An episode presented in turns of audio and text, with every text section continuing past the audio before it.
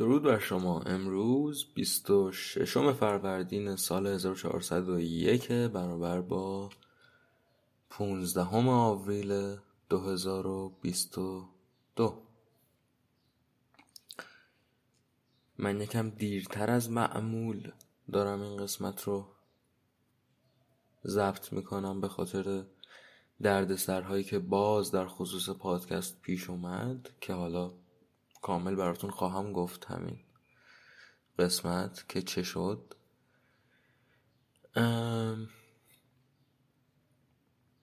ولی به حال همه چیز الان اوکیه. این تکویی رو با خوندن شعری از سهراب شروع می‌کنم. بعد یکی دو تا نکته درباره پادکست میگم. بعد به یکی دو تا خبر باید واکنش بدم و بعد بخش اصلی هم به دو تا مسئله خواهم پرداخت. یکیش که چند وقتی هست دو سه ماهی هست می‌خوام دربارش حرف بزنم. ویتگنشتاینه و کتابی که انتشارات هرمس در آورده. دو کتابی که هرمس در آورده از ویتگنشتاین و دیگری مسئله سیگار و اعتیاد و این هاست. یه کتابی ما داریم به نام هشت کتاب از سهراب سپهری که همونطور که از نامش برمیاد مجموعه هشت از دفترهای شعرشه که به هم پیوسته. نمی‌دونم هنوز چاپ میشه یا نه نسخه که ما داریم مال سی سال پیشه. مرگ رنگ زندگی خواب ها آوار آفتاب شرق اندوه صدای پای آب مسافر حجم سبز و ما هیچ ما نگاه. این هشتا می‌شوند هشت کتاب. یک کتاب خیلی حجیم شعر از سهراب سپهری. حالا ما باز کردیم و روی شعری آمد به نام قبار لبخند همین رو خواهم خوند. به نظر میاد ساختارش مشابه چهار پاره باشه. این چهار پاره یکی از ساختارهای شعر فارسی است که نسبتا مدرنه جزو ساختارهای کلاسیک نیست از زمان مشروطیت و اینها پا گرفته. به این صورته که بیت های زوج با هم قافیه دارن بعد دو بیت دو بیت هم عوض میشه قافیه. یعنی در واقع شما تصور کنید که قطعه به چی میگیم ما؟ یه چیزی داریم دو بیتی یا ترانه که قافیه هاش یک دو و چهارن. مصرع یکم دوم و چهارم. یه چیزی داریم به نام قطعه. که قافیه هاش زوج هان مصرع دوم چهارم ششم این در واقع قطعه است چهار پاره که قافیهش هم هی عوض میشه. از این بابت قالب ساده ای از نظر وزن و اینها. ولی خب سادگی کلا نشون دهنده کم بودن ایار شعر نیست. مثلا مصنوی هم قالب ساده است چون که دو مصر دو مصر قافیش عوض میشه ولی بهترین کتاب های تاریخ شعر فارسی در قالب مصنوی سروده شدن. می‌گوید که می تراوید آفتاب از بوته ها دیدمش در دشت های نمزده. مست اندوه تماشا یار باد مویش افشان گونه اش شبنم زده. لاله ای دیدیم لبخندی به دشت پرتوی در آب روشن ریخته. او صدا را در شیار باد ریخت جلوه با بوی خاک آمیخته. رود تابان بود و او موج صدا. خیره شد چشمان ما در رود وهم. پرده روشن بود او تاریک خواند طرحها در دست دارد دود وهم. چشم من بر پیکرش افتاد گفت آفت پژمردگی نزدیک او. دشت دریای تپش آهنگ نور. سایه می زد خنده تاریک او. همین است شعر شعر کوتاهی است. شعر خوبی هم هست به نظر من.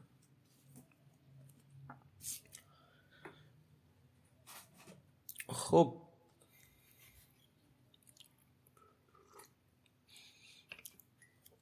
نکته نخواست در باب تکگویی پیش اپیزود آخر ما نام داشت مهروکین. که من این اپیزود رو کلا به قول انگلیسی زبون پروموت نکردم. یعنی آگاهی رسانی در باب انتشارش نکردم. مثل اپیزودهای دیگه.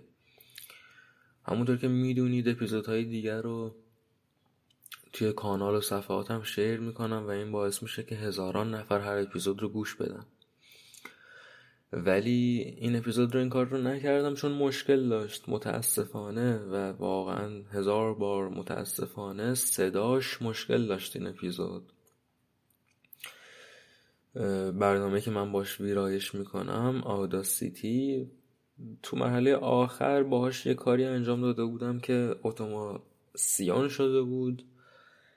به جای اینکه خب دستی انجامش بدم و به قول یکی از دوستان فرایند اتوماتیک توی این برنامه ها حال چه آداسیتی باشه چه آدیشن ادوبی باشه و اینها سمه. یعنی احتمال اینکه شعورش نکشه و برینه توی صدا خیلی بالاست. ما هم که هیچ وقت گوش نمی کنیم چندان که از صدای خود نفرت دارم. آره همینجوری خروجی گرفته بودم و آپلود کرده بودم. یک هم صدا مشکل داره در این اپیزود. قطع و وصل میشه. در مجموع ممکنه حدود توی این یک ساعت و نیمی که اون اپیزود هست ممکنه حدود سی تا یا پنجاه تا از واجه های من شنیده نشن اون وسط. و خیلی موجب تاسف از این باب که اپیزود بسیار بسیار خوبی است. نه از بابت من که هر اپیزودی که من تو حرف زدم اپیزود بدی است ولی کل این تکویی داشتیم یک شعری رو میخوندیم از گلچین گیلانی و شعر واقعا درخشانه. و یکی دو نفر بهم گفتن که با اینکه صداش مشکل داشت یکی از بهترین اپیزودهای پادکست بوده که تا شنیدم. حالا به هر حال پیش میاد. شاید یه سال دیگه دو سال دیگه باز اون شعر گلچین رو خوندم و این بار یادم اومد که درست ویرایشش کنم. فایل رو. این از این. حالا درباره خود پادکست متاسفانه اتفاقی که افتاد این بود که خب شما وقتی پادکست می‌سازی یه سروری هست که میزبان پادکست تو هست به اصطلاح. یا حالا به قول بعضی ایرانی ها هاست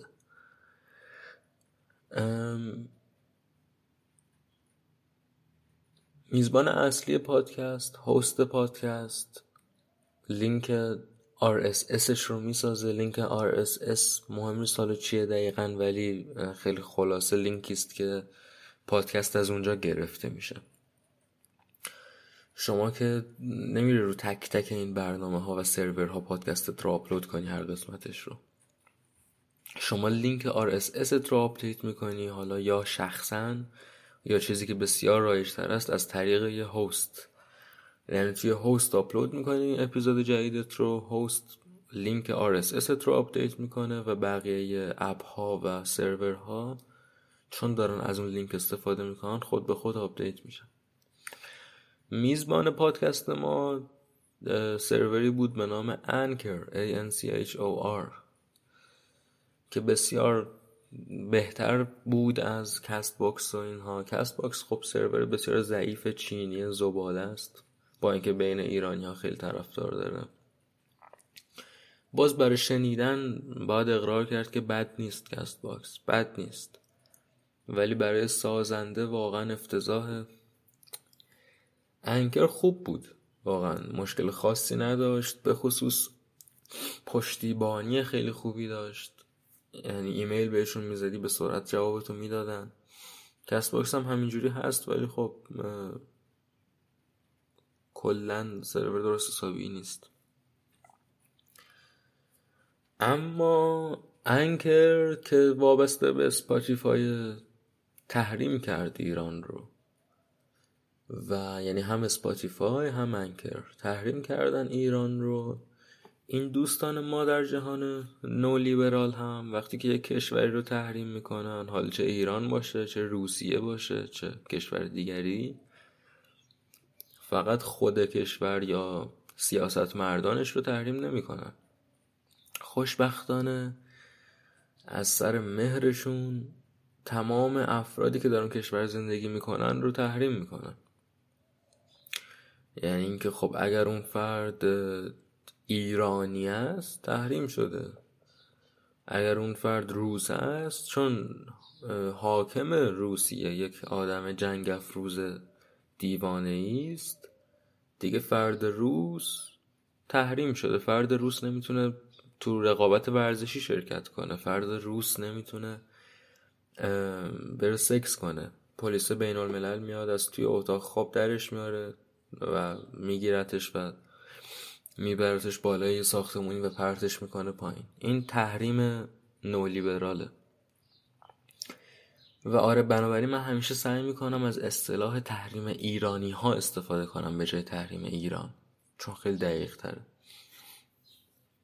و تحریم روس ها و تحریم فلان ملیت. در واقع ملیت رو تحریم میشه.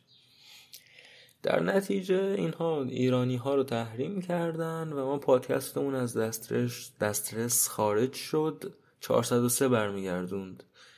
403 error یست که یعنی connection برقرار شده مشکلی نداره ولی سرور دلش نمی‌خواد که به شما دسترسی بده.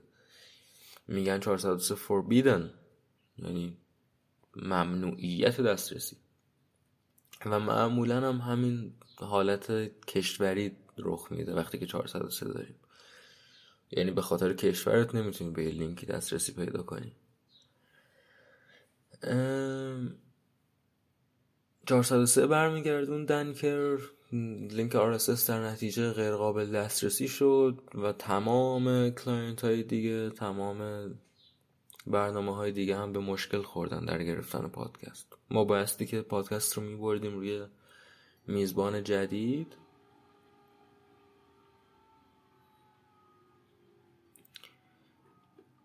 این صدایی که شنیدید صدای جارو برقی نبود صدای کیس کامپیوتر من هر نیم ساعت یه ساعت یه بار یه همچین صدایی ایجاد می‌کنه. فنش خاموش میشه بعد خودش فن رو روشن می‌کنه و اینها.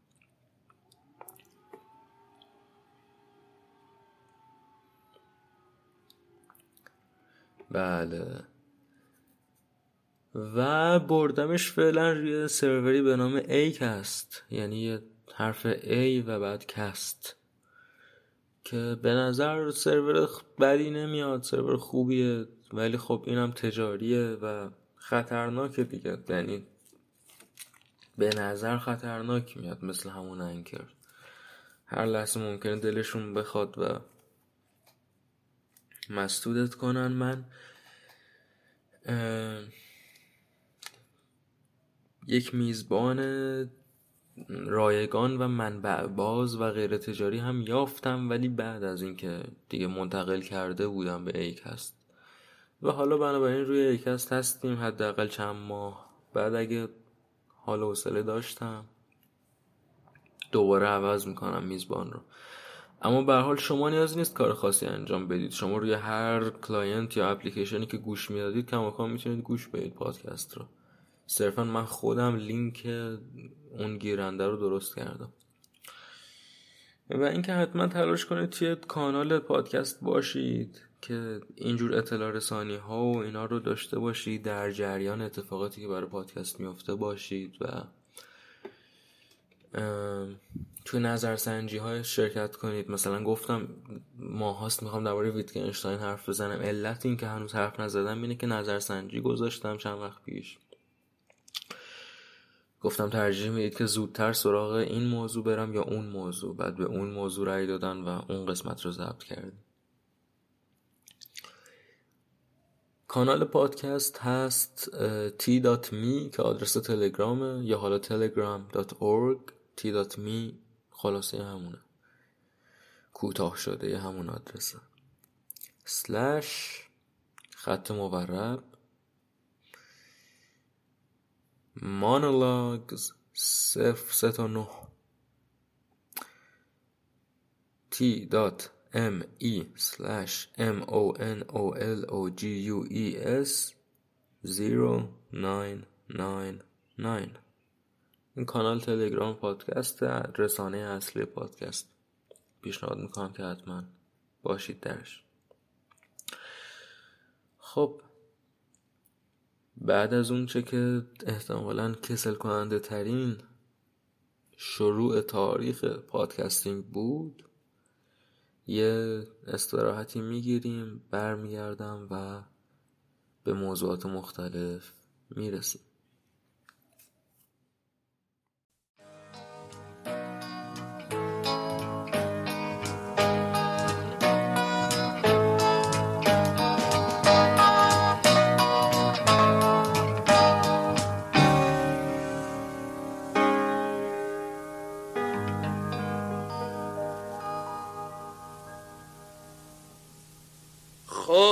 تو شوی.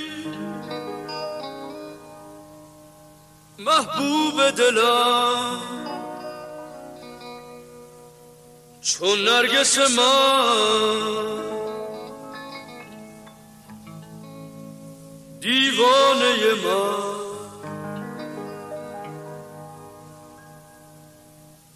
رویت رخ من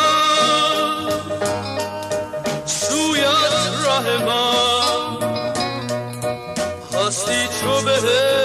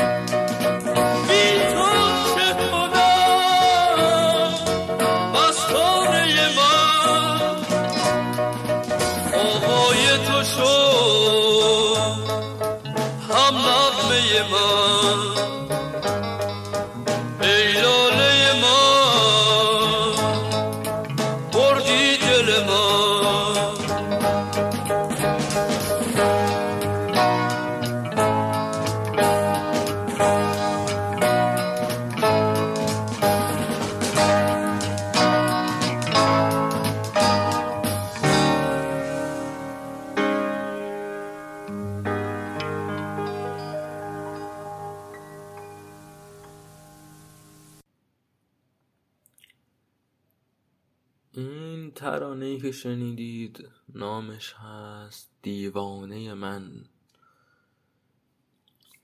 از فریدون فروغی اغلب به اشتباه میگن پروانه من چون توی آهنگ می‌خونه پروانه من. ما تقریبا تمام آهنگ هایی که داریم در تاریخ کشورمون شکر خداوند اشتباه اسمشون رو میگیم. به کودکانه شهیار غنبری که فرهاد خونده میگیم بوی عیدی. به شبانه میگیم. چی میگیم؟ میگیم یه شب مهتا. در واقع میگردیم یه چیزی که توی ترانه خواننده خونده رو انتخاب می‌کنیم و اسمش قرار میدیم. دیوانه من حالا می‌خواید اسم اصلی آهنگ رو پیدا کنید چند تا راه دارید. می‌تونید توی سایت خود انتشار دهنده مثلا چه می‌دونم شرکت ترانه. یا شرکت فلان. نگاه کنید می‌تونید توی سایت خواننده اگه داره سایت مناسب نگاه کنید. می‌تونید ویکیپدیای فارسی رو نگاه کنید. ویکیپدیای فارسی زیاد قابل اطمینان نیست ولی باز معمولا معمولا تو این زمینه دقیقه. در باب کار انگلیسی زبون که خیلی کارتون راحته. ویکی انگلیسی بهترین و معتبرترین و دقیقترین منبع با اینکه همه می‌تونن ویرایشش کنن و همه اینو شنیدن و تا می‌خوان زیر سوال ببرنش همینو میگن ولی ویکی انگلیسی بسیار نظارت شده و مدیریت شده و دقیقه. هیچ خری نمی‌تونه حرف علکی تو ویکی انگلیسی بنویسه و قصر در بره. شما هر ترانه ای رو که می‌خوای پیدا کنی اسم اصلیش رو اسم هنرمندش رو طولش رو چند دقیقه و چند ثانیه است دقیقا. حالا کسایی که یکم موسیقی بازتر باشن می‌دونن که چرا این اطلاعات بسیار مهمه. اینکه طول یک ترک در اصل چقدره. تو ویکی انگلیسی می‌تونید نگاه کنید. البته معمولا خود ترانه صفحه یا مقاله نداره مختص به خودش. مگر اینکه خیلی معروف باشه. بایستی که صفحه آلبومش رو نگاه کنید و به راحتی می‌تونید که اونجا پیداش کنید. حالا اگه نخواستید ویکی انگلیسی رو نگاه کنید می‌تونید سرور Discogs رو نگاه کنید مخفف discographies می‌تونید سرور MusicBrainz رو نگاه کنید که منبع باز هم هست و پیشنهاد میشه بیشتر از دیسکاگز و غیره. خب یه اتفاقی که افتاده در خصوص افغانهای مهاجره که دوستان ما خیلی تعصبات نژادیشون بالا زده این چند وقت اخیر چون که چند تا اتفاق افتاد. یک افغانی ظاهرا رفت یه سری ملا رو توی مشهد کشت بعد ظاهرا یک سری افغان به یک زنی تجاوز کردن و اینها خیلی باعث شد که رگ قیور آریایی باری دیگر در تاریخ ملتهب بشه. به حال تمام دوستان ما یک نادرشاه کوچولو در درونشون دارن. یعنی امکان نداره ایرانی جماعت یک آدم بزدل یا ضعیف نفس یا بیغیرت یا پوفیوزی باشه. هر کدوم از ما یک نادرشاه کوچولوییم خب خیلی این حرفا مشخصه دیگه. اصلا نیازی نیست آدم دهن باز کنه و بگه که خب نجات پرستی اشتباه هست در قرن 21 و هر نژاد و هر ملیت یا آدم خوب داره آدم بد داره. و اون چه ما می‌بینیم در ایران جلوی افغان ها نمونش رو دیدیم در آمریکا جلوی مکزیکی ها و جاهای دیگه. وقتی که تعداد زیادی مهاجر به یک کشور میاد یک جور نجات ستیزی علیهشون شکل می‌گیره. چون که آدم متعصب بومی تصور می‌کنه که خب اینا که مال کشور من نیستن اینجا چی کار می‌کنن؟ اینا دارن حق منو می‌خورن. در حالی که چنینم نیست و ایرانی جماعت اگر بتونه که به خوبی سنگ و آجر بذاره خب افغان نمیاد کارگر بشه و اون کار رو بگیره. ولی ایرانی جماعت خب پی دکتری و مهندسی و این چیزاست و اون پناهجوی بدبخت میره کارگر میشه دیگه. اون چه ما دیدیم طی این مدت در واکنش به این اخبار و اینها این بود که این نژاد ستیزی و نژاد پرستی عمیق که آشکارا سالهای سال قدمت داره رو اومد و ملتهب شد و برانگیخته شد تا حدی که یعنی امکان نداشت که شما یه جایی بری و نجات ستیزی علیه افغان ها نبینی. ما تو خونه خودمون صحبت از این بود که مادر بنده میترسید از اینکه افغان ها دارن کشور رو می‌گیرن. و آره ما همه یک گردن سرخ آمریکاییم در مقابل مکزیکی. و آره صرفا رو اومد چیزی که از پیش وجود داشت و اون نجات پرستی ملی ماست. و حالا کاش لاقل یک ملتی نجات پرست باشه که یک افتخار ملی داشته باشه. ما افتخار ملی نداریم خدا رو شکر از زمان سعدی و حافظ و اینا دیگه. کم کم افتخارات ملی ته کشیدن. یکم در زمان مشروطه تلاش کردیم افتخار ملی بیافرینیم که به لطف دوستان کودتاچی و سایر دوستان در داخل این هم پا نداد و الان دیگه قشنگ سالهای ساله که ما یک ملت استبداد زده تو خور بدبخت پوفیوز سست ناشیزیم. بنابراین بیایید به خودمون مغرور نشیم و می‌دونید زمین مال همه نجات هاست.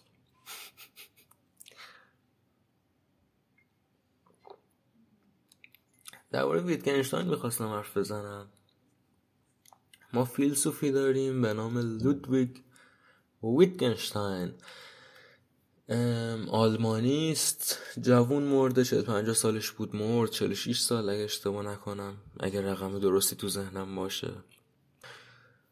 و مال قرن بیستم معاصر. از ویتگنشتاین در دوران زندگیش و بگویم که ویتگنشتاین آخرین فیلسوف بزرگی است که ما می‌شناسیم. یعنی یک نیچه بود که بسیار قدیمتر از ویتگنشتاینه ولی تقریبا همون همزمان ویتگنشتاین هنوز داشتن ملت تازه نیچه رو کشف می‌کردن. بند خدا. و بعد از نیچه دیگه یک ویتگنشتاین رو داریم و همسران ویتگنشتاین که هیچ کدوم در حد او نبودن. این آدم آلمانی بود خیلی داستان جالبی داره زندگیش. حالا من تا جایی که یادم باشه براتون میگم داستان ویتکنشتاین رو. ولی پادکست ما از این پادکست هایی نیست که اسمشون اولش رادیو داره و آخرش هم یه اسم قشنگ و پول در میارن از طریقش و ده نفر پشت ساختشن و موسیقی مبتزل وسطش پخش میشه و تحقیق شده است. طبیعتا چون من یادم بدبخت فقیرم که داره یک نفر پادکست می‌سازه وقت و توان اینکه برم برای موضوعی که می‌خوام در روش حرف بزنم تحقیق کنم و اطلاعات جمع کنم و بعد بیام صحبت کنم ندارم. بیشتر یک همگویی خودمونی این پادکست. بنابراین اون چه ما میگیم رو نپذیرید به عنوان واقعیت مطلق اگر که خواستید برید خودتون جستجو کنید. هرچند که من کم پیش میاد کس و شعر بگم ولی باز میگم. اون چه من میگم از روی منبع موثقی که پنج دقیقه پیش خوندم نیست. یاد آورده هام مطالعاتم طی سالها. ویتگنشتاین رو در میابند و کشف می‌کنن دوستان انگلیسی ما و وقتی که بسیار جوون بود میبرنش کمبریج دانشگاه کمبریج اونجا شروع می‌کنه درس خوندن و اینها و صحبت می‌کرده و اینها. اخلاقیات بسیار منحصر به فردی داشته آدمی بوده بسیار تندخو و عموم آدم ها رو نفهم می‌دونسته و مشهور است که بسیار در گفتگوهای فلسفی و اینها خشمگین می شده و میتاخته به طرفش. در کمبریج کسانی که نزدیک بودن بهش جزوشون بوده است برتراند راسل که خودش فیلسوف و منطقدان و ریاضیدان بسیار بزرگ و مشهوره یک تاریخ فلسفه هم داره راسل که خیلی خوبه. من کامل نخوندم ولی بخشایش رو خوندم و جذابترین نکته راسل در نصرش این است که تنز به خرج میده. کلا آدم شوخ است راسل و تاریخ فلسفهش هم به همین ترتیب تاریخ فلسفه جذابی است.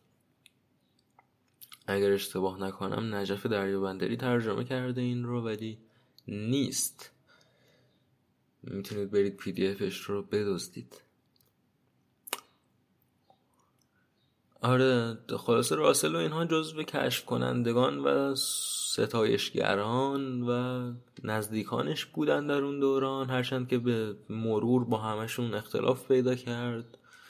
میگم کلا با همه اختلاف پیدا می‌کرد ویتگنشتاین.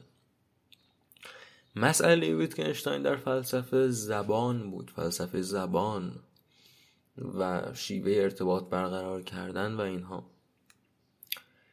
باز بسیار شبیه نیچه که در اصل زبان شناس بود و هرچند که خب فلسفه نیچه شامل همه چیز می‌شد.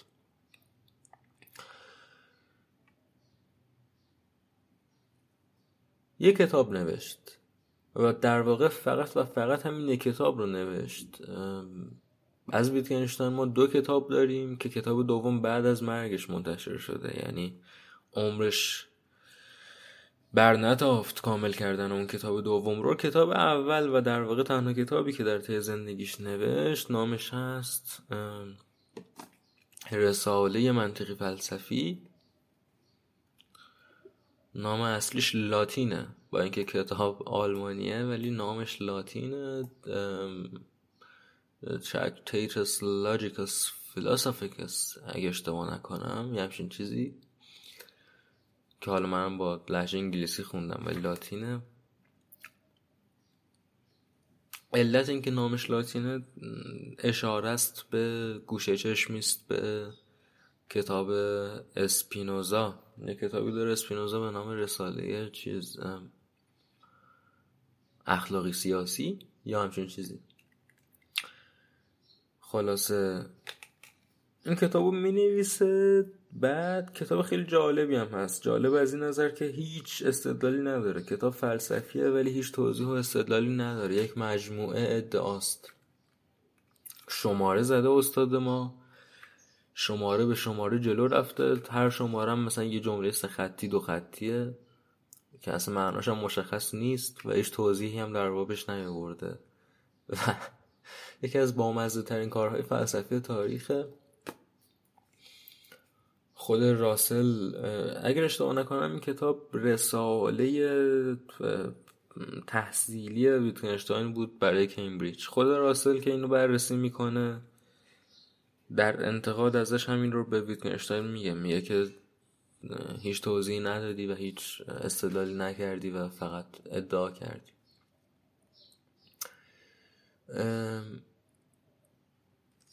در زمان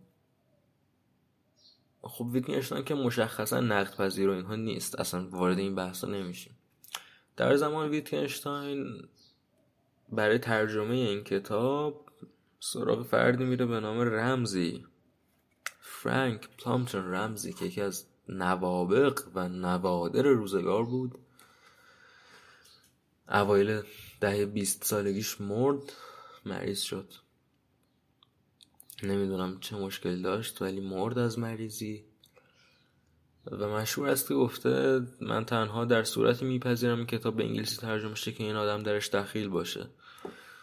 نخستین بار این کتاب که منتشر میشه همراه با ترجمه انگلیسیشه که چند نفر با هم دیگه همکاری کردن برای این ترجمه انگلیسی و یکیشون رمزی بوده. حالا خود رمزی هم بعدها انتقاد می‌کنه به این کتاب به این رساله منطقی فلسفی. اما نمیپذیره ویتگنشتاین و میگه که فلسفه تموم شد با این کتاب من و باور داره که تمام مسائل فلسفی رو حل کرده در این کتاب. بنابراین کلا رها می‌کنه همه چیز رو از کمبریج هم بیرون میاد و میره پیکارش میره توی روستایی تمام اموالش هم میفروشه از یه خانواده ثروتمندی میومد ویتگنشتاین هرچی داشته هم میفروشه میره توی روستایی شروع می‌کنه درس دادن دبستان. اونجا خونش هم خودش می‌سازه برای خودش. کلا.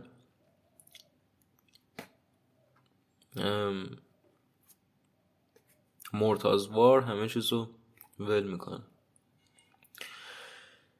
میره اونجا بعد خب آدمی با اخلاق خوش ویتگنشتاین و با بزرگ مردی و جوان مردی که این آدم داشت فقط جاش توی دبستانه دیگه و آدمی که با بزرگترین فیلسوفا بحث می‌کرد می‌خواست یه چیزی برداره بزنه تو سرشون فقط همین رو کم داره که با یه سری بچه تخص حرف بزنه دیگه.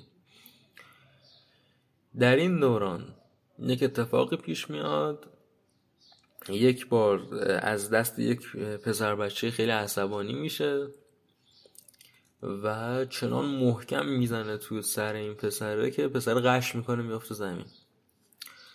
بعد استاد ما بزرگترین فیلسوف قرن بیستم فرار می‌کنه در نتیجه. فرار می‌کنه از اونجا و میره و اونام خیلی سریع پلیس رو خبر می‌کنه اینها. ویتگنشتون کلا برمیگرده به کمبریج. و آره این حالت که خب حالا که فکرشو می‌کنم فلسفه تموم تموم هم نشده. و در این دوران که برگشته به کمبریج و شروع کرده به درس دادن شروع می‌کنه به بازنگری خود. به بازنگری اندیشه ها و اخلاقیات خود. یکی از کلیدی ترین افراد هم در این راه همون رمزی بند خدای جوون مرگ هستش که ویتگنشتاین میگه که یکی از دلیل اصلی که من به کتاب رساله شک کردم همین نظرات رمزی بود. رمزی میگم 20 سال زندگی کرد اندازه 200 نفر فقط نوشته ارزشمند داره. که هیچ هم ترجمه نشده. حالا امروز اگه ما از رمزی حرف بزنیم احتمالا همه یاد آشپزه بیفتن. یا یاد بازی کنم آرسنال.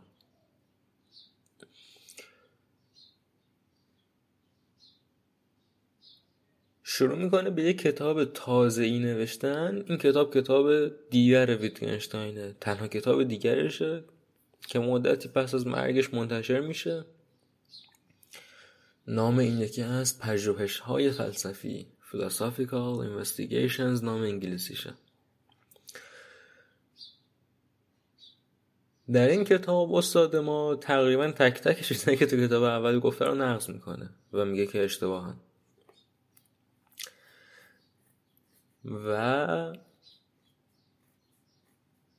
کتاب دومی که داره می و اینها همزمان از نظر اخلاقی و اینها هم خودش رو بازنگری می‌کنه و یه جورایی با پشیمونی و اینها برمیگرده به اون روستایی که درش درس می‌داده و با بچه هایی که بهشون درس می‌داده رابطش رو اوکی می‌کنه از همشون اصخاهی می‌کنه و اینها. البته با خود اون پسری که قش کرده نمی‌تونه کاری کنه چون پسر یه مدتی بعد از اون میمیره به خاطر یه مریضی. البته ربطی به ضربه ویتگنشتاین نداشته اما خلاصه که یه جورای خودش رو بیرون می‌کشه از اون ورته که درش افتاده بود. و کلا خیلی آدم چیزی بود آدم درگیری بود در اندیشه بسیار درگیر بود پیوسته داشت به یک راهی به بیرون فکر می‌کرد و هیچ وقت باز نمی استاد از اندیشیدن اینها و مهمتر از همه کاملا بریده بود از بسیاری از چیزهای حقیر دنیوی که ما اسیرشون هستیم و دنبال خیلی چیزها نبود که هر آدم عادی دنبالشون هست. خیلی زود هم مرد چل چند سالش بود مرد اگر اشتباه نکنم. و مشهور است که آخرین جملهش که به همسرش گفته این است که حالا من ترجمه انگلیسی رو میگم Tell them I've had a wonderful life. بهشون بگو که زندگی خیلی خوبی داشتم. بنابراین این داستان ویتگنشتاین است. سر، سرانجام به نظر میاد که ویتگنشتاین رستگار شد از اون جهنمی که در سرش رخ می‌داد.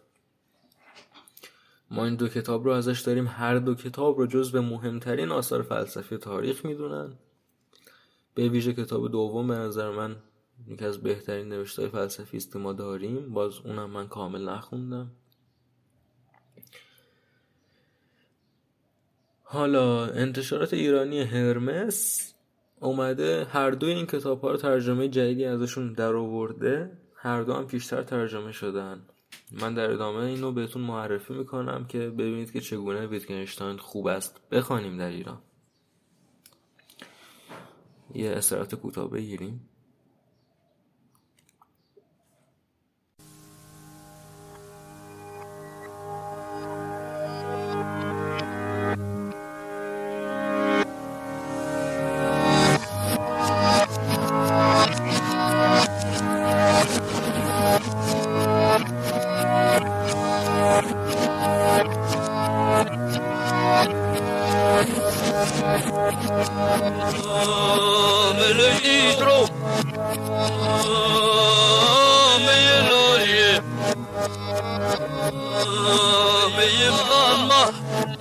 Oh,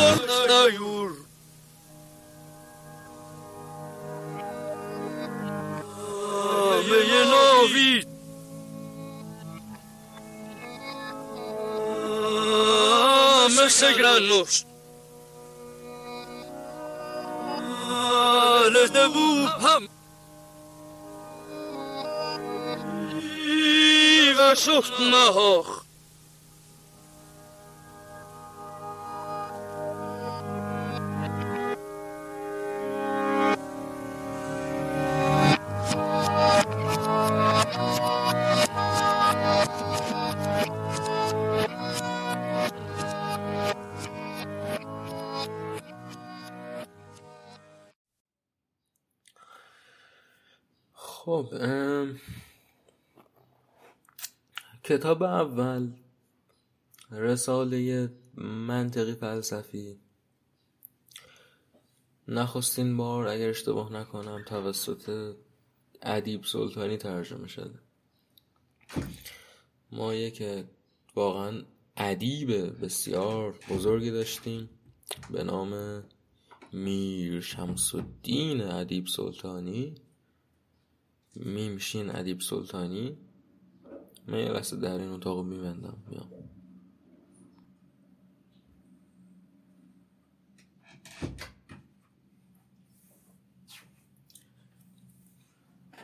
آخی خب. آره که بسیاری از کتاب های مهم فلسفی رو ترجمه کرده. هنوزم زنده است. خداوند عمر دراز بهش بده. الله رب العالمین انشاءالله. همه رو زبون اصلی برگردونده. یه 300 400 تای زبون بلده استاد ما. و از میان اینها همین کتاب رساله منطقی فلسفی بوده. کتاب دیگری رو هم برگردونده. بیشتر ترجمه های ادیب سلطانی دیگه موجود نیستن. فکر کنم فقط یک کتاب از ادیب سلطانی کلا موجوده در حال حاضر. که ترجمهش از ارغنون ارسطو باشه. ارغنون یعنی منطق. آره فکر کنم این تنها کتاب موجود از ادیب سلطانی ترجمه ارغنون. انتشارات نگاه اگر درست یادم باشه. بقیهشون دیگه موجود نیستن. حالا به هر دلیل. یک دلیل خیلی محتمل این است که مردم سبک نوشتار ادیب سلطانی رو نمیپسندن چون که سرگراست ادیب. یعنی اینکه فارسی خیلی فارسی می نویسه خیلی فارسی پاکیزه و درستی می نویسه و مردم نمیپسندن دیگه. مردم خب طبیعتا فارسی آمیخته بسیار به عربی و انگلیسی امروزی رو میپسندن. طرف همینجوریش فرض کنید داره ویتگنشتاین می‌خونه. همینجوریش هیچی نمی‌فهمه. و حالا همینو که هم داره که نوشتار فارسی رو هم هیچی ازش نفهمه. خلاصه. ادیب سلطانی ترجمه دارد از این کتاب. فکر کنم یک نفر یا دو نفر دیگه هم ترجمه هایی دارن ازش. ترجمه تازه از من باید اسم طرف رو هم حتی دوباره چک کنم که مطمئن باشم. درست دارم. میگم یه لحظه آسید کیورد جلومه. رساله منطقی فلسفی. مالک حسینی بود اگه اشتباه نکنم.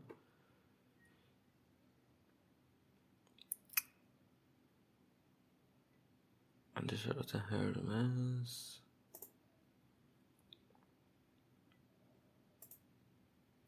مالک حسینی بله درست یادم بود.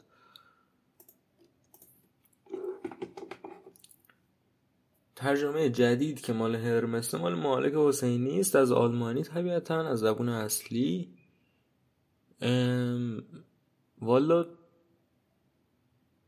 اول توجه داشته باشید که سه زبانه چاپ کرده هرمس. یعنی علاوه بر ترجمه آلمانی به فارسی ترجمه های انگلیسی کتاب ها هم آورده.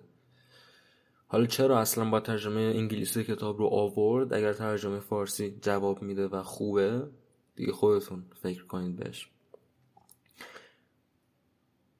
باری سه زبانه. ترجمه های انگلیسی که از این کتاب ها اومده حالا چه رساله چه اون یکی ترجمه اصلی هست یعنی ترجمه های خیلی خیلی معتبریه. که یا در دوران زندگی خود ویتگنشتاین با رضایتش انجام شده یا بر اساس اون ترجمه های معتبر و با ارتقای اون ترجمه های معتبر انجام شده. یعنی ترجمه انگلیسی هایی که تو این کتاب هرمس هست خیلی خوبه. ولی خب به این خاطر ما نیازی نداریم که هرمس رو سپاس بگیم. ترجمه مالک حسینی حالا می‌خوایم دربارش حرف بزنیم. پرسش اولی که به وجود میاد این است آیا ما حق داریم درباره ترجمه مالک حسینی صحبت کنیم با توجه به اینکه از آلمانی ترجمه کرده و بنده آلمانی بلد نیستم. پاسخ این است که بله چرا حق نداریم؟ برای اینکه دو تا ترجمه انگلیسی معتبر ازش در دسترس داریم جلو رومونه به فرض اگر یکی از ترجمه های انگلیسی گفته بنانا اون یکی ترجمه انگلیسی هم گفته بنانا بعد مالک حسینی گفته پرتغال. خب ما می‌تونیم از ترجمه ایشون ایراد بگیریم دیگه. و توجه داشته باشید که من در اپیزود اول اول پادکست که درباره ترجمه بود گفتم که ترجمه با زبون واسطه اصلا حساب نیست. یعنی انقدر کار نادرستیه. اما یک جایی هست که ترجمه از زبون واسطه انگلیسی بهتر است از ترجمه مستقیم از اون زبون. کجا اینجوری هست؟ توجه داشته باشید که. ببینید وقتی ما میگیم که از زبون اصلی ترجمه کن معمولا توجهمون به متن ادبی است. یه لحظه باشید من این در رو ببندم.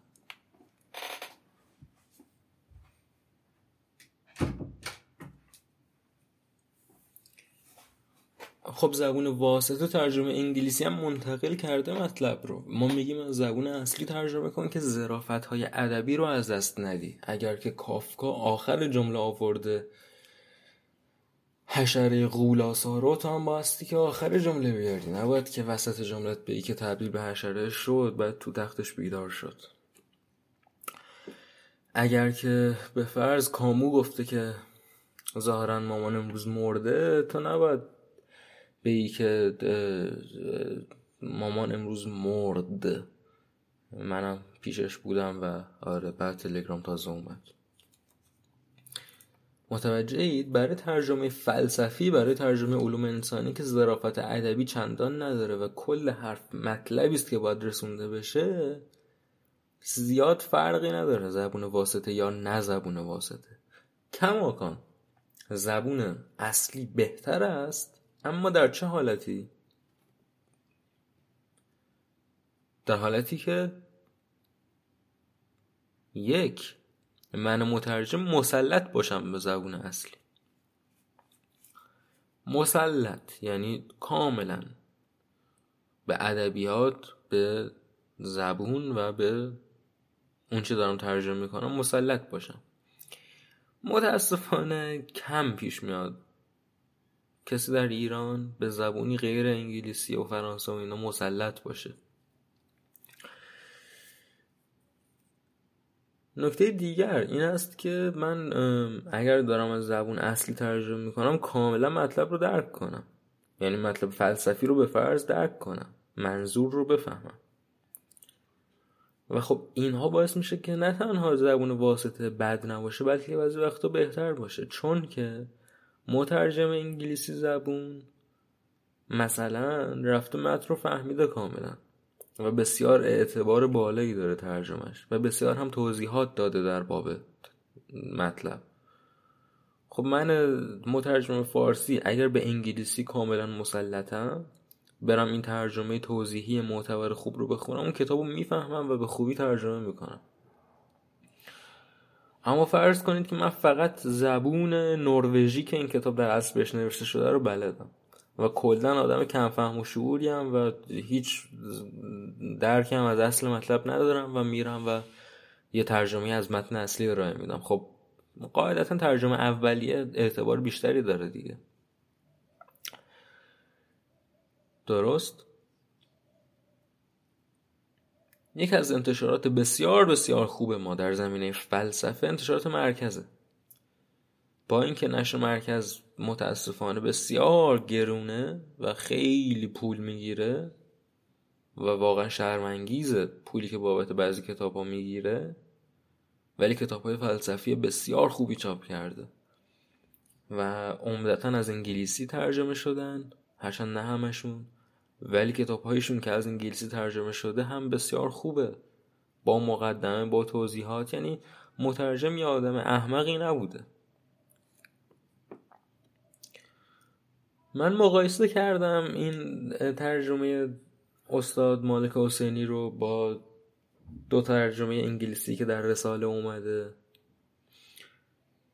معمولا حرف رو زده. چون خیلی بعیده کسی آلمانی بلد باشه انگلیسی هم که همه بلدن به قول دوستان. هرچند که واقعا تقریبا هیچ کس انگلیسی بلد نیست. و به دو ترجمه انگلیسی هم نگاه کرده باشه و کلا موضوع رو پرتغال ترجمه کنه. در این حد اشتباهی نداره ترجمه حسینی. اما فارسی خوبی ننوشته این استاد. فارسیش خوب نیست. یعنی کلا فارسیش خوب نیست. تمام. نمیشه. میگم من خیلی دوست میداشتم که از این ترجمه تعریف کنم. چون خیلی ظاهر شکیلی داره کتاب. خیلی کامله. با ترجمه انگلیسی اومده.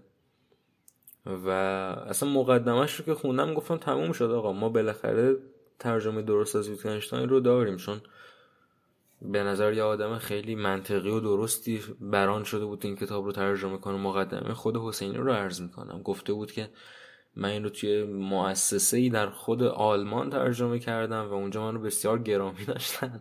گفتیم خب تموم شد دیگه. یه آدم که کاملا می‌فهمه زبون ویتکنشتاین رو ترجمهش کرده. ولی خب چنین نیست. یعنی وقتی یه نفر فارسیش خوب نیست فارسیش خوب نیست دیگه. خوب نمی نویسه حالا گرامی داشته باشنش آلمانی ها یا نداشته باشنش. مثلا شما فرض کنید ترجمه انگلیسی آورده که وان ماست دو فلان این وان معنی یک نیستش معنی فرد فرضیه فرد مثالی. ما مثلا میگیم آدم باید همچین کاری کنه یا فرد باید همچین کاری کنه. استاد ترجمه کرده آدمی. آدمی باید خب این اشتباهه. این تاکید داره می‌کنه روی چیزی که تاکید روش وجود نداره.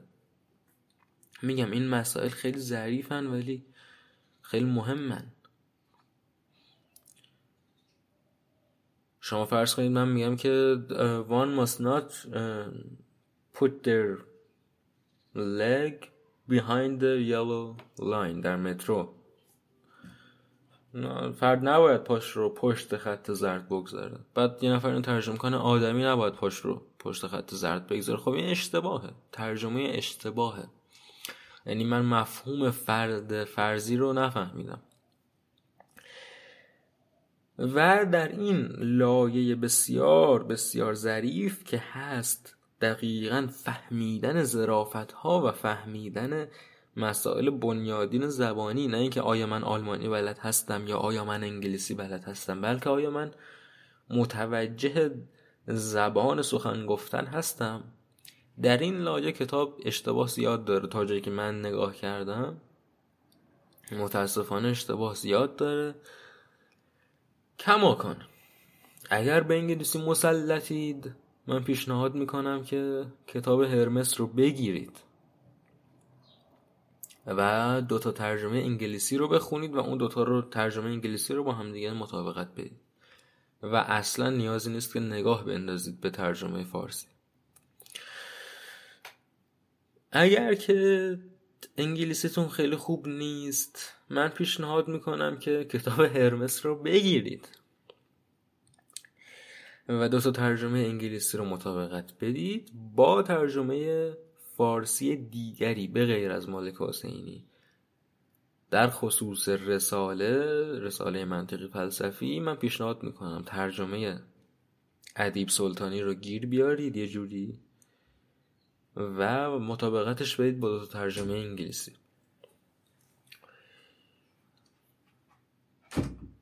در خصوص اون یکی کتاب پژوهش ها اون کتاب اگه درست یادم باشه اصلا با دو تا ترجمه انگلیسی هم نیومده. یه ترجمه انگلیسی هم. هرچند که ترجمه خیلی معتبریه. اما باز همین صدق می‌کنه. یه ترجمه خوبی داره به فارسی این کتاب. تا جایی که من شنیدم و می‌دونم از فردی به نام فاطمی درست یادم باشه. مالک حسینی پیشرفت نداده این ترجمه رو. واقعا. متاسفانه. بنابراین اگر انگلیسی بلدید انگلیسیش رو می‌خونید. اگر انگلیسی کامل نیست انگلیسیتون نسخه هرمس رو بخرید که انگلیسی رو داشته باشید و ترجمه فاطمی رو هم بخرید. این پیشنهاد منه.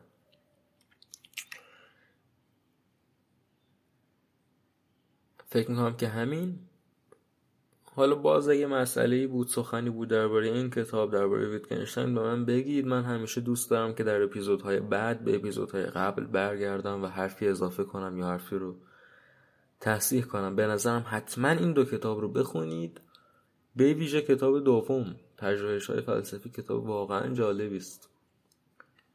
و ببینید که ویتکنشتاین چه گفته. یه استراحتی می‌گیریم من برمیگردم و موضوع آخر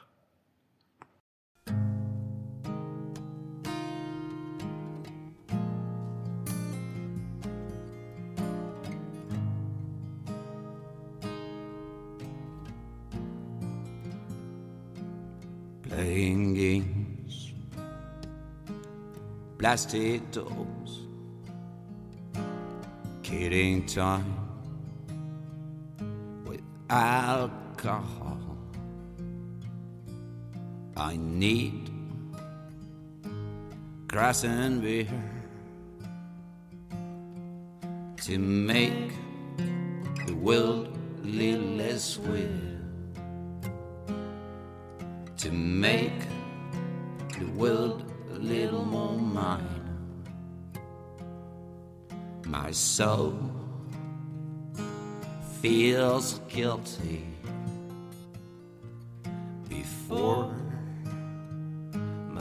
my body sins.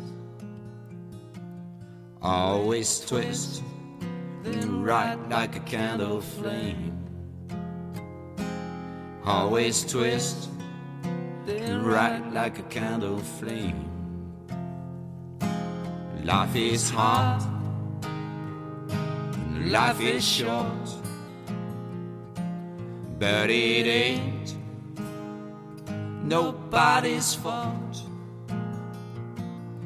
Life is just a game of pool, but it can't hurt a fool.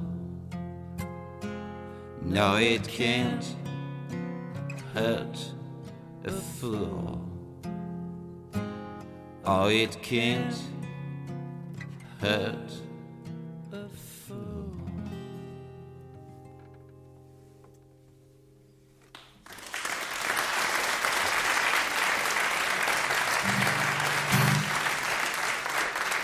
you.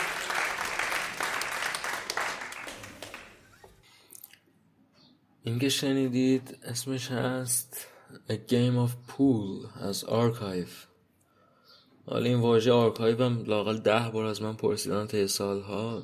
تلفظ انگلیسی آرکایوه تلفظ فارسی که از یکی از زبان اروپایی اومده قطعا آرشیوه بنابراین جفتش درسته تو فارسی حتی بهتره که آرشیو بگید. game of pool P double O L pool به چیز میگن به قول خودشون pocket billiards ما سه جور بازی بیلیارد داریم. سه دسته بازی بیلیارد داریم. یه سریش carom billiard که سوراخ نداره میزه اصلا pocket نداره.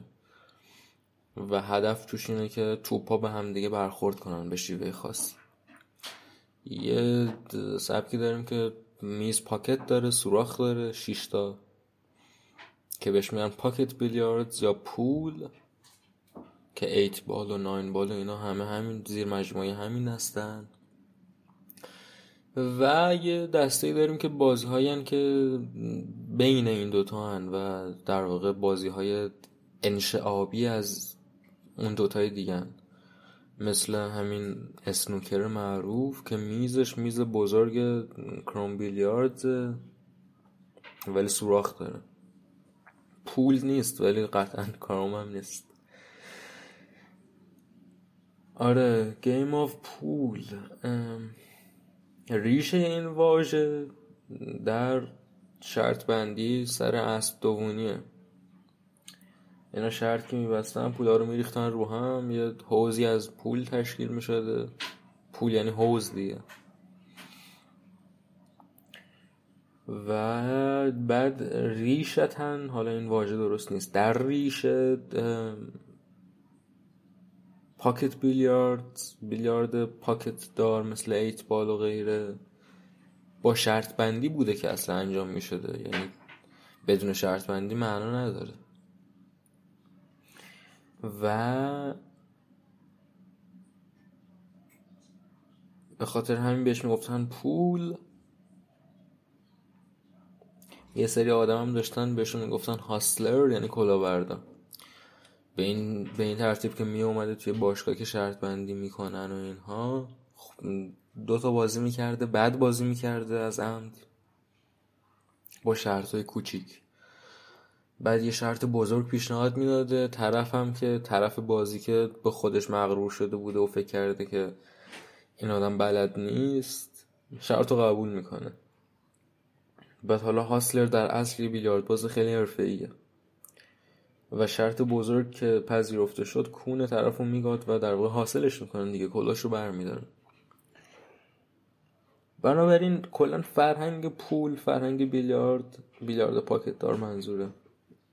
گره خورده به شرط بندی و باختن شرط و بگاه رفتن.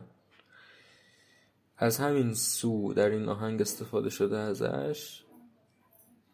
میگه که زندگی مثل یه بازی پوله که ممکنه توش همه چیز از دست بدی در واقع. ولی برای یه آدم احمقی اهمیتی نداره. کلا خب پول باز آدم احمقی آدم خلیه. دوست داره که این کارو بکنه و میبازه و دوباره شرط میبنده. و میبازه و دوباره شرط میبنده و میبازه و دوباره شرط میبنده. بله life is like a game of pool but it can't hurt a fool.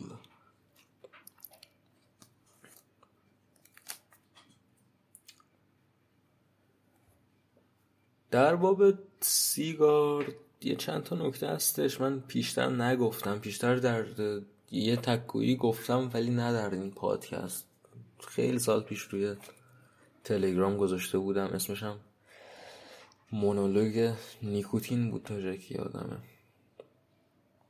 نخواست این که ما می‌خوایم بدونیم که چرا مردمان سیگار می‌کشن. نخواست باید درک کنیم که آقا سیگار چیز جذابی است. حالا به خاطر جنبه های فرهنگی تاریخی که پشتش هستن هست. یعنی ممکنه من دوست نداشته باشم این واقعیت رو ولی نمی‌تونم من کارش کنم که جذابیت به این چیز هست. یا ممکنه برای خود من چنین جذابیتی نباشه ولی باز نمی‌تونم این کار کنم. شکل سیگارت این شیء باریک استوانه جذابه. معمولا شرکت ها اصلا خودشون نسبت های طلایی رو توش رعایت می‌کنن. شکل پاکت سیگار بسیار جذابه. و خیلی خیلی مهمتر چون این چیز destructive ایست چون چیز صدم زنی است خب یه دسته از آدم ها اصلا به سمتش نمیرن. بعد در اون دسته از آدم ها که به سمتش میرن یک جور اتحادی پیش میاد. یعنی خب اینها آدم هایی هستن که در یک واقعیت هم شده که همون همین واقعیت باشه که تصمیم گرفتن آگاهانه به خودشون صدمه خاصی رو بزنن با هم دیگه اتحاد دارن. خب این آدم ها مثل هم فکر می‌کنن اونجا که فرد به این سو نرفته مثل اونها فکر نمی‌کنه. بنابراین چنین اتحادی هم به وجود میاد بینشون. و اساسا من باور دارم که خرده فرهنگ سیگار کشی از اینجا پدید میاد. از از فرهنگ destruction از فرهنگ آسیب زدن به خود که در واقع فرهنگ مواد مخدر و اینها هم از اینجا پدید میاد. و آدم ها یکی از گذرگاه است که آدم ها رو به دو سو میل داره تقسیم کنه. و بعد تموم این بازی ها پیش میاد که مردم درباره برند سیگارشون و درباره طعم سیگارهای مختلف و هزینه سیگارهای مختلف با هم دیگه بگو مگو دارن. و تمام میگم واقعا بازی های سطحی که هیچ فرقی با کل کل درباره تیم فوتبال مورد علاقه نداره. بنابراین چیزی که می‌خوام روش تاکید کنم که متوجه باشیم این است که یک خورده فرهنگی پشت سیگار وجود داره و این یک چیز علکی نیست. شنیده ام از دوستان در حال ترکم و خودم هم لمسش کردم که این آدم در حال ترک وقتی که خودش رو در گروه نکش ها می‌بینه احساس تعلق نمی‌کنه. یعنی میگه خب من مثلا با اون آدم داغونی که کنار جوب داره سیگار می‌کشه خیلی بیشتر احساس ارتباط می‌کنم تا با این آدمی که بغلم وایستاده و سیگار نمی‌کشه. بنابراین نه تنها وجود داره بلکه عاملی است که می‌تونه ترک رو سخت کنه برای بعضی ها اما حالا بخوام بگم که اندیشه ترک از کجا پدید میاد؟ باز اندیشه ترک هم برمیگرده به یه لحظه. آره اندیشه ترک هم برمیگرده به همین مفاهیم destruction و مقابلش سازندگی و نابودگری. من فکر می‌کنم که آدم ها یک جایی که واقعا دو دسته میشن اینجاست که یا آدم ها سازنده به قول دوستان ما productive ان یا destructive ان و بسیاری از آدم ها هر دوی اینها رو دارن و پیوسته درگیر یک جور الدا کلنگی سخن من که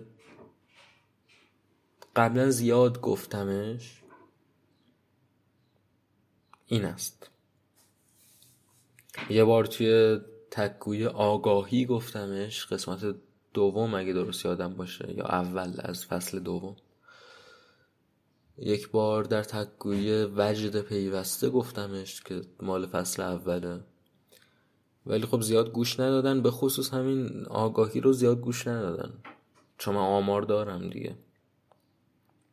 فکر می‌کنم نام آگاهی نام جذابی نیست برای اپیزود یا برای هرچی به نظر کسل کننده میاد. باری آدم وقتی که یه برنامه مثل این داره که همیشه داره حرف می‌زنه هر چند وقت یه بار خیلی از حرفاش رو تکرار می‌کنه مهمم نیست چون خب هر بار که عینا تکرارش نمی‌کنی دوباره داری در بابش تحمل می‌کنی و خوبه که حرفایی که به نظرت مهمن تکرار بشن. سخن من این است که تنها راه به رستگاری آگاهیه. و آگاهی راستین فرق داره با اون که ما از آگاهی میپنداریم. یک زمونی هست که من آگاهی دارم که آتش دست رو میسوزونه ولی دستم رو روی آتیش می‌گیرم و دستم میسوزه و ناراحت میشم. خب این آگاهی من آگاهی راستین نبوده.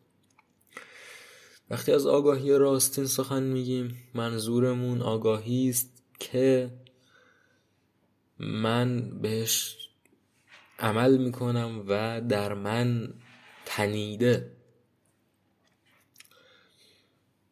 من فکر می‌کنم که راه رستگاری در زندگی این است که من به آگاهی خودم عمل کنم. چون باور دارم که آدم مدرن به ویژه به آگاهی خودش عمل نمی‌کنه. یعنی ما اگه بپرسیم بیشتر این مردمان اعتقاد دارن که خوب نیست به فرض گوشی هوشمند.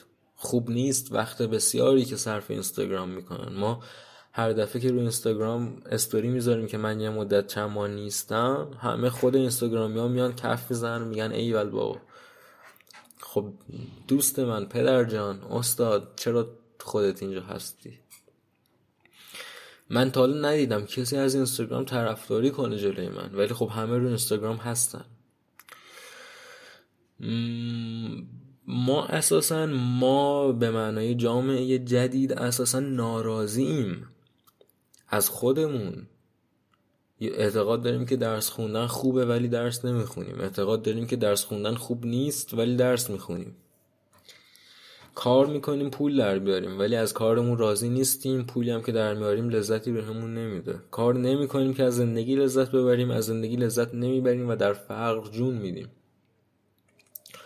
خب و ریشه مجموعی این مشکلات به نظر من این است که ما با آگاهی خودمون زاویه داریم. ما با آگاهی خودمون یکی نشده ایم و در هم نتنیده ایم به اصطلاح.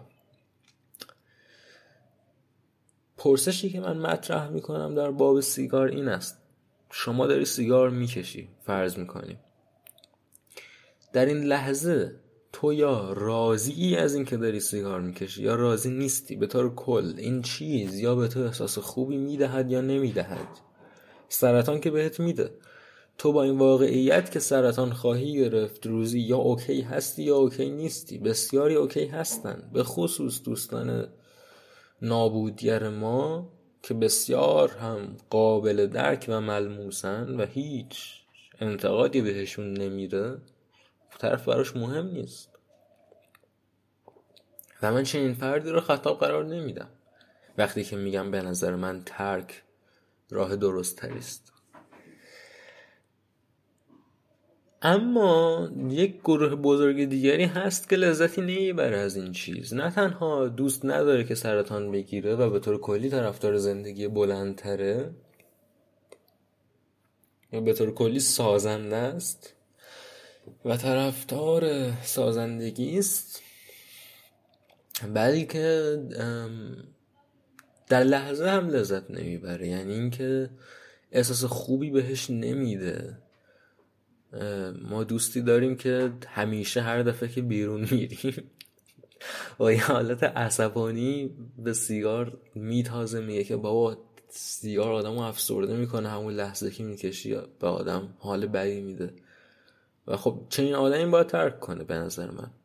و اینکه ترک نمی‌کنه و می‌کشه نشون دهنده تناقض با آگاهی است زاویه داشتن با آگاهی است.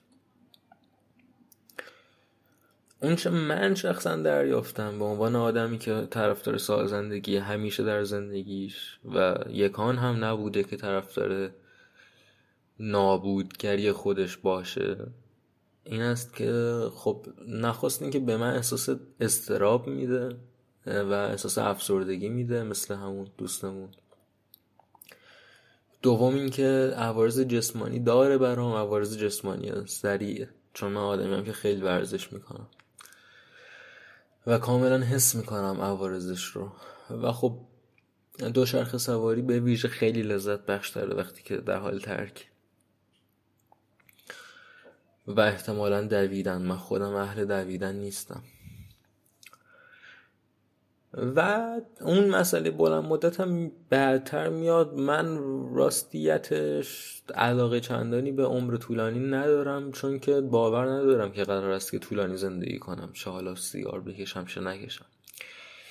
ولی به طور کلی من آگاهیم ضد کشیدن است. بنابراین پیوسته ترک می‌کنم. اگر هم ترک رو شکستم دوباره ترک می‌کنم و دوباره تلاش می‌کنم. این باور شخص من است. وقتی که من به این آگاهی خیانت کردم بایستی که این آسیب رو شناسایی کنم. آسیب شناسی کنم خیانت خودم به آگاهی خودم رو به یکی از علتاش که خیلی خیلی آشکار اعتیاده اعتیاد یک دلیلی است که من به آگاهی خودم مبنا بر اینکه اعتیاد بد است عمل نکنم و به جاش به اعتیاد دل ببندم. اعتیاد یک جنبه کوچک فیزیولوژیک داره که کمتر مهمه و یک جنبه بزرگ روانی داره که بیشتر مهمه. جنبه فیزیولوژیک یه هفته ای دو هفته ای یه ماه از بین میره. هیچ کس بعد از یک ماه درد نمی‌کشه چون که چیزی رو کنار گذاشته. و اساسا سیگار بعد از سه ماه ترک شروع می‌کنه پاک شدن کامل از خون و تمام دستگاه های بدن. اونچه که مهمه و باقی میمونه و از همون فردای ترک شروع میشه اعتیاد روانی است. حالا اعتیاد روانی خودش چند جنبه داره. یک جنبه همون اعتیاد فرهنگی است که اول اول عرض کردم. یک جنبه اعتیاد زیبایی شناختی است که اول اول عرض کردم. به این معنا که من شنیدم از دختر که جذابم می‌کنه و کاملا حرف منطقی است. یعنی اصلا حرف سطحی نیستین من خودم قبول دارم که وقتی سیگار رو لبشه جذابتر میشه. چجوری می‌تونی به همشه آدمی بگی که تو سطحی داره نگاه می‌کنی؟ اعتیاد روانی همچنین همچنین مهمتر از همه. یک جور شالوده دستراکتیو شالوده نابودگره که حتی در آدم سازنده هم هست. و اون این که این آدم که در در گوه داره زندگی می‌کنه علتی نمی‌بینه برای اینکه به خودش سختی زیاده بده برای اینکه به فرض یک تکه از گوه رو از روی دستش بندازه و بعد در مابقی گوه که تا گردنش بالا اومده زندگی کنه. من که پول ندارم چرا باید سیگار رو ترک کنم به فرض؟ این اندیشه. یا من که مثلا انقدر زندگیم از این نظر و اون نظر تخمیه چرا باید که فلان افیون رو استفاده نکنم؟ این در واقع محکمترین گفتمانی است که ما جلوی قایل شدن داریم آگاهی خود را. یعنی اون زمان که من آگاهانه رفتار نمی کنم در خصوص ترک محکمترین علتش و قابل استنادترین علتش این است که زندگی تخمیه. اونچه در آدم ها خوی خود نابودگر به وجود میاره اونچه آدم ها رو دیستراکتیو می‌سازه شرایط بده پیرامون بده و آگاهی ما به ما میگه که بایستی که مبارزه کنی با پیرامون بد و بایستی که بگریزی از پیرامون بد. ویتگنشتاین وار. چون همونطور که در اندیشه میشه پیوسته برگشت و به خود نگاه کرد و خود رو پالود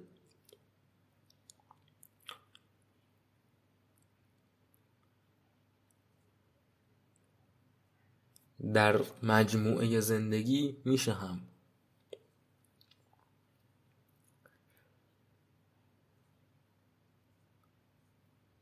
بنابراین پرسش اصلی در خصوص کنار گذاشتن این اخلاقهای خود نابود کرد که سیگار گوشه کوچکی است ازشون این است که من به سوی آگاهی برم و از پیرامون بدم فاصله بگیرم. یا به عبارت دیگه با استفاده از آگاهی و با دل بستن به آگاهی و با چتر کردن آگاهی روی خودم و با سپر کردن آگاهی جلوی خودم مبارزه کنم با پیرامون مستقیم بدم. این کار بسیار سخته چون که آگاهی چیز ملموسی نیست چیز نظری و بسیار دوری است از ذهن. در مقابل پیرامون. پیرامون عینی چیز بسیار ملموسی است. در نتیجه نیاز به نابودگری خود نیاز به self destruction نیاز به سیگار کشیدن و هروئین زدن بسیار زودتر به من می‌رسه. تا آگاهی از این که من می‌خوام به سوی سازنده تری برم. به این خاطر که این کار سخته. اما میگم چالش اصلی آدم جدید به باور من برای رستگاری همین دل بستن به آگاهی و نگه داشتن این دلبستگی و برنگشتن و به پشت نگاه نکردن و پیوسته موندن در این وجد آگاهانه است.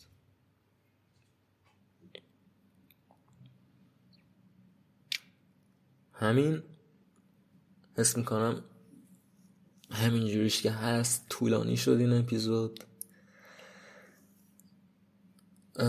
به زودی میبینمتون. یه یکی دو هفته دیگه یه اپیزود تازه میدم.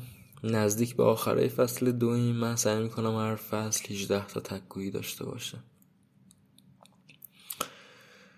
و به هم بگید هرچی که نظرتون هست درباره این حرف ها کانال رو عضو بشید به نظرم.